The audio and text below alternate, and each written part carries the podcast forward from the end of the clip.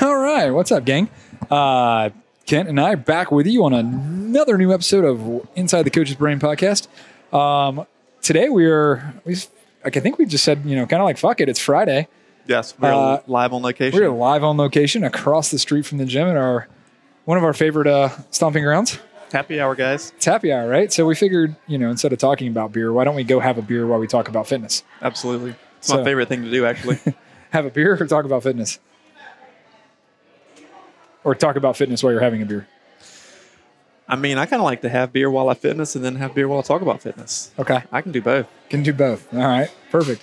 So there looks like there's s- maybe a retirement party getting hap- getting ready to happen right in front of us here. So if you're picking up some ambient noise in the podcast today, that's going to be what that's from. We're not in our we're not in our cozy studio today. No, it's very festive. So Very like we're in a hustle and bustling restaurant. We got Little League World Series on the big screen.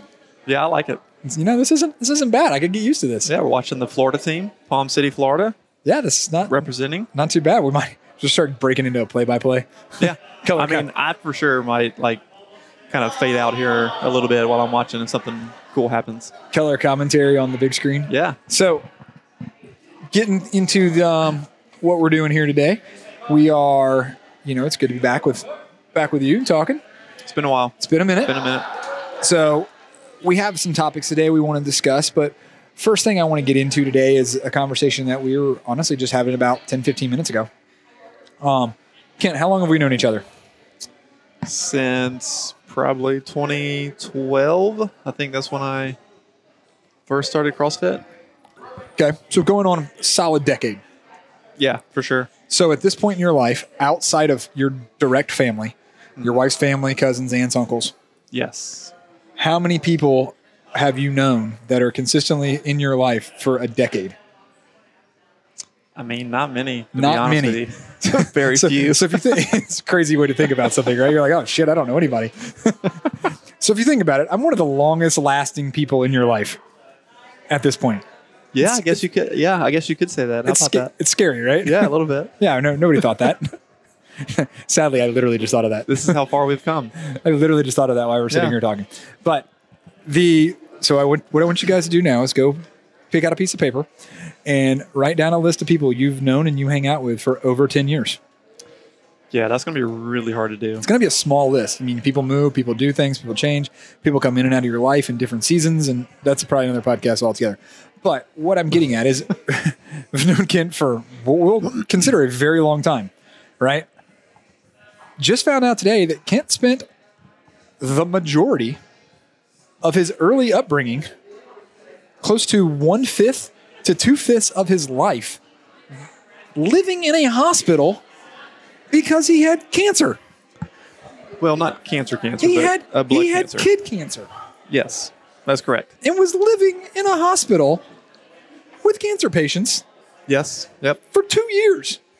Yeah, so for definitely for at least one year, like twelve months straight, um, and then for like this, the better part of the second year, I was probably in and out. Um, I would be in for like a two or three month stay, then out for like a month or so, um, and it just kind of depended on my treatments at the time, um, or just you know how comfortable they felt with me being home for an extended period.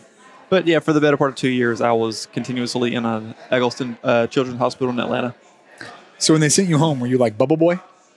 Pretty much. Um, I wasn't allowed to play, do any like physical activities, like bump up against anything. Um, with aplastic anemia, you don't produce uh, platelets or red blood cells. So let's back up here. What what did you have? What was the condition? What what was going on? So I had aplastic anemia. You're basically uh, your white blood cells are like attacking your body. You don't have any platelets. You don't have any red blood cells, so you're not able to uh, clot. Your blood doesn't clot. You're not able to like fight off, um, you know, any like infections, bacteria, viruses, anything like that. Your immune system is severely compromised. Um, so when I was at the hospital, if people wanted to come into my room or come around me, they would have to wear a mask. Um, I couldn't really do anything physical because if I were to bruise, I would just bleed internally.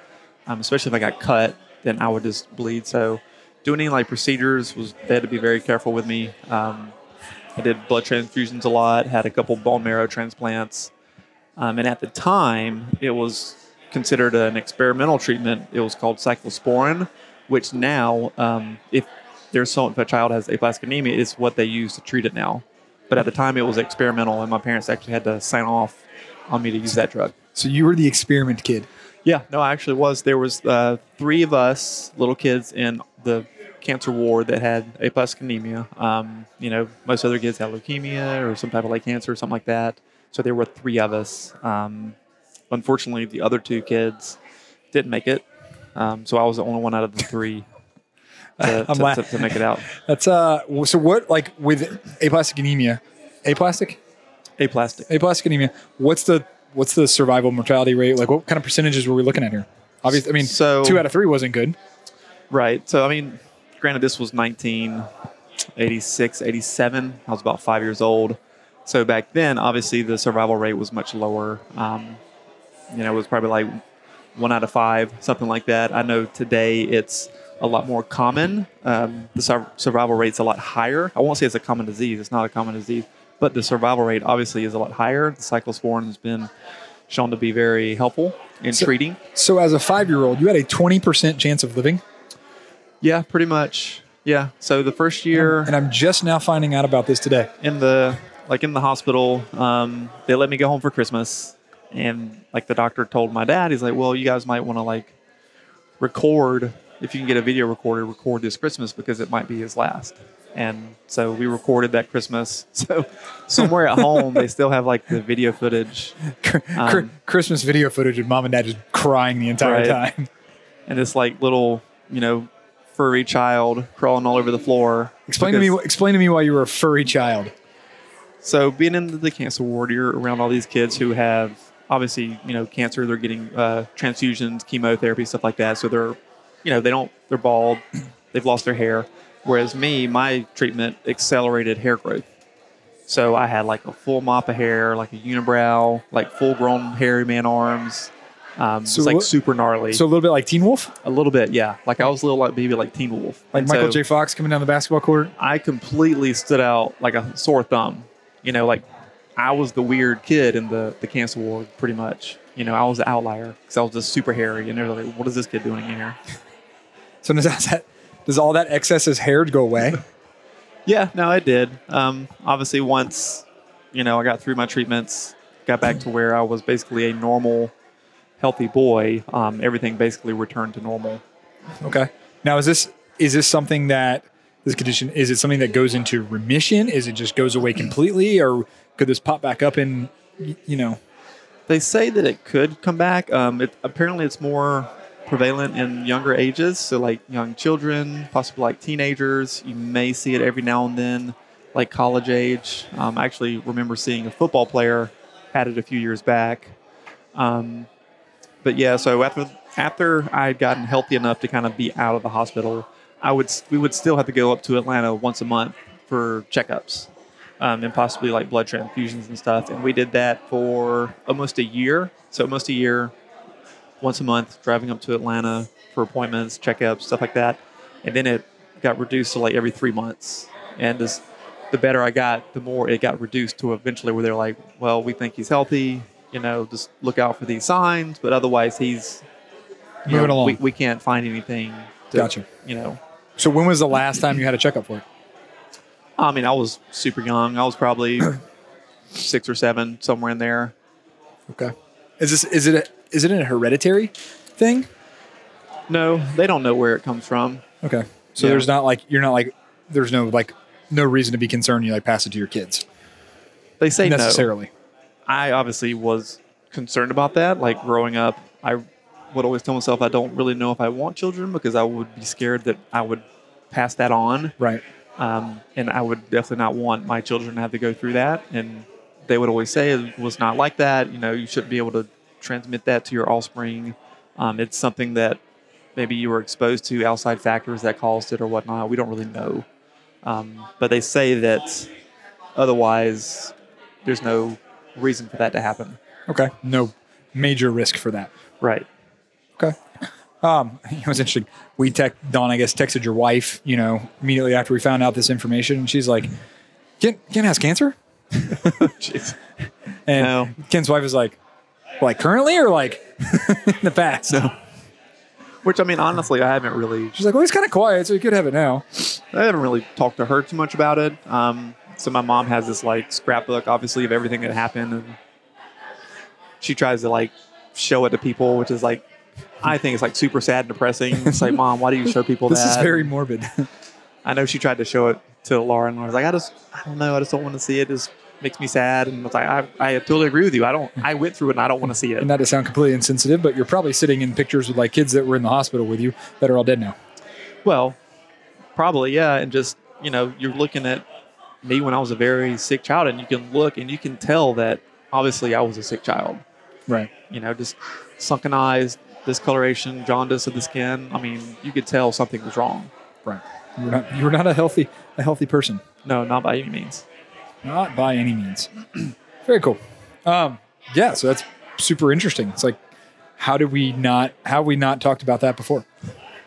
Well, I think that's just obviously I'm not a super outgoing person, and it's just like I just I don't know I don't really divulge. Hey, That how's it much going? information. My name's Ken. By the way, I had childhood cancer know. that I survived.